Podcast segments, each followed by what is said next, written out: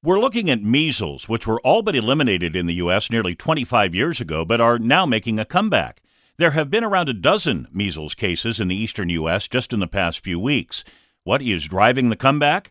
Dr. Thomas Murray is a professor of pediatrics at the Yale School of Medicine. Unfortunately, globally, there are many areas around the world that continue to have um, fairly large numbers of measles cases. And with lots of global travel and people going back and forth, almost all of the cases in the US start as imported cases from travel. And then if you get into a community where people are not protected, then it can spread really fast within that community. Measles can be very dangerous, not only for children, but also for adults who didn't have it when they were kids. But Dr. Murray says if you did have measles as a child, you're most likely still immune from it today. We'll have more on measles next time. For this and more health news, go to WCBS880.com slash health.